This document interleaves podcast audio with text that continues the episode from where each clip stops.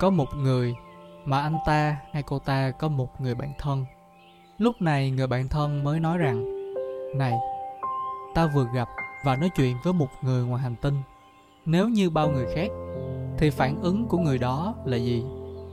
Những luồng suy nghĩ trong tích tắc xuất hiện trong đầu của người ta, cùng mớ cảm xúc ngổn ngang, phức tạp từ đâu chui ra.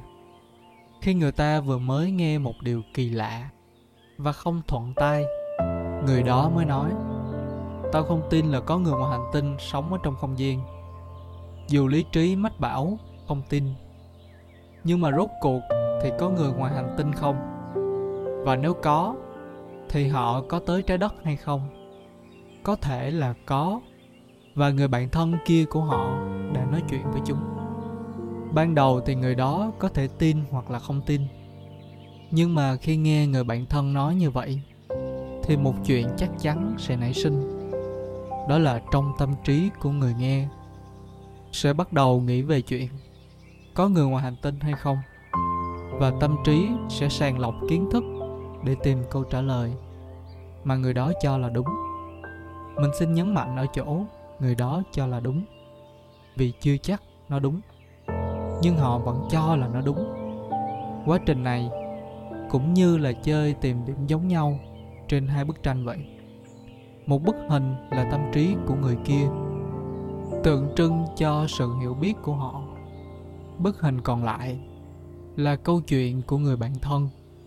Nếu mà câu chuyện của người bạn thân có chi tiết tương đồng với hiểu biết của người kia, thì người đó cho là chuyện người ngoài hành tinh là có thật. Trước đó họ đã có ý niệm kinh nghiệm và kiến thức về sự sống ngoài trái đất rồi. Nên khi nghe có người ngoài hành tinh tới trái đất, thì họ sẽ tin. Dĩ nhiên là họ sẽ rất ngạc nhiên. Mắt chữ a mồm chữ o. Nhưng họ sẽ không bác bỏ.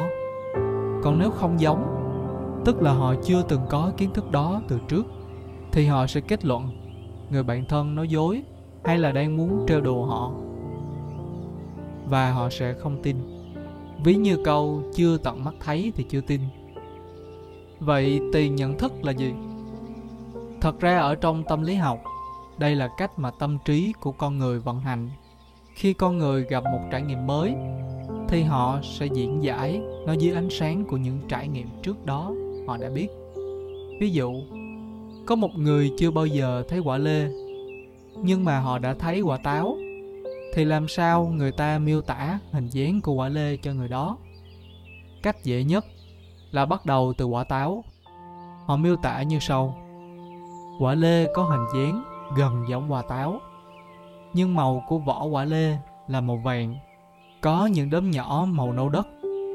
Vị của nó ngọt hơn, thịt giòn hơn và mọng nước hơn. Lúc này, trong tâm trí của người nghe đã hao hao mường tượng được quả lê trông như thế nào.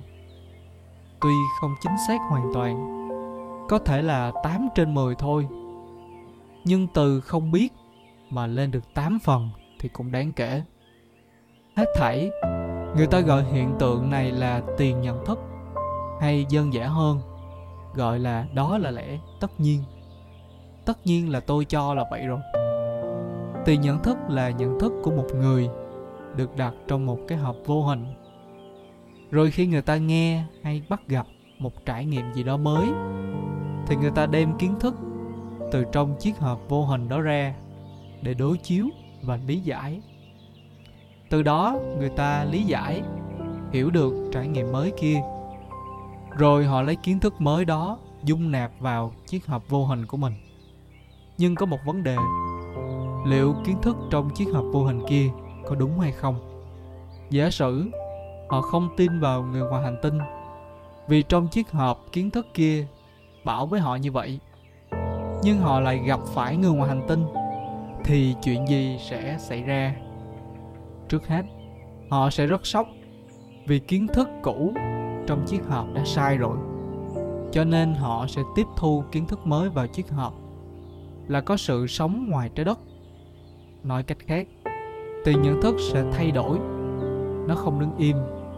Không ai chỉ đếm từ 1 tới 10 mà không biết đếm tới 11 thì nhận thức sẽ thay đổi. Khi mà kiến thức của người ta thay đổi và niềm tin của người đó cũng thay đổi. Chữ tiền nhận thức rất hay. Mỗi chữ đều có ý nghĩa.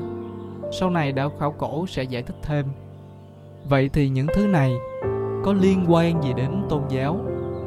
Người ta truy vấn.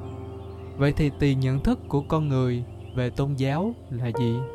Giống như người ta có tin vào người ngoài hành tinh hay không? Thì bây giờ ta lại hỏi, người ta có tin vào tôn giáo hay không? Tiền nhận thức của một người có thể bị ảnh hưởng như thế nào? Khi mà một người tiếp cận tôn giáo, mỗi con người phải tự xem xét câu hỏi này. Trong hành trình này, bạn sẽ tiếp xúc với những ý tưởng mới những con người mới. Hiểu biết của bạn về bản thân và hiểu biết của chúng ta sẽ được câu thông. Bây giờ, hãy nhắm mắt lại và nhớ về những lần trong quá khứ mà bạn đã tiếp xúc với tôn giáo. Dù là ủng hộ hay là phản đối, không quan trọng. Để giúp cho quá trình hồi tưởng của bạn dễ dàng hơn đạo khảo cổ sẽ có một vài câu hỏi để khơi gợi tiền nhận thức của bạn về tôn giáo. Và lưu ý rằng, chúng ta đang nhìn với con mắt của người quan sát, chứ không theo một tín ngưỡng nào cả. Câu hỏi thứ nhất, tôi có đang có cái nhìn khách quan về tôn giáo hay không? Tôi đang thiên vị cho nó chăng? Hay tôi đang chống lại nó?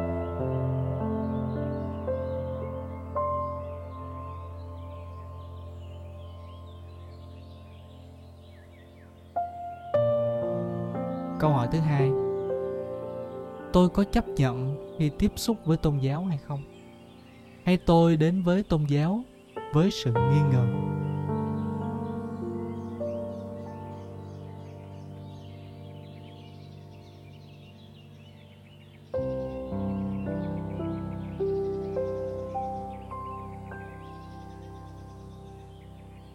Câu hỏi thứ ba. Nếu tôi đã theo một tôn giáo thì tôi có được phép tìm hiểu về một tôn giáo khác mà không cảm thấy bị đe dọa hay không? Hay làm như vậy là có được phép hay không?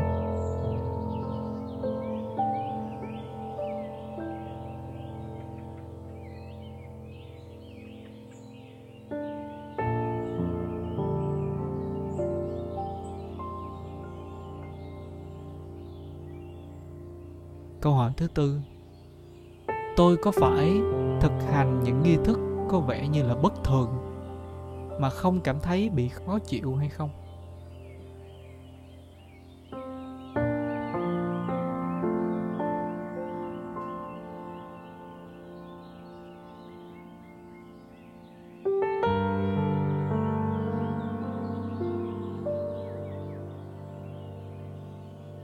Câu hỏi thứ năm. Tôi có thể bình tĩnh và không vội kết luận khi tiếp xúc với tôn giáo hay không.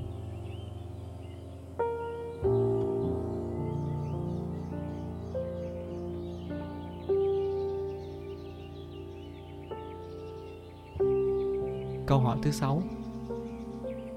Tôi có thể không vội đưa ra những đánh giá cá nhân nào cho đến khi tôi tìm hiểu về tôn giáo hay không?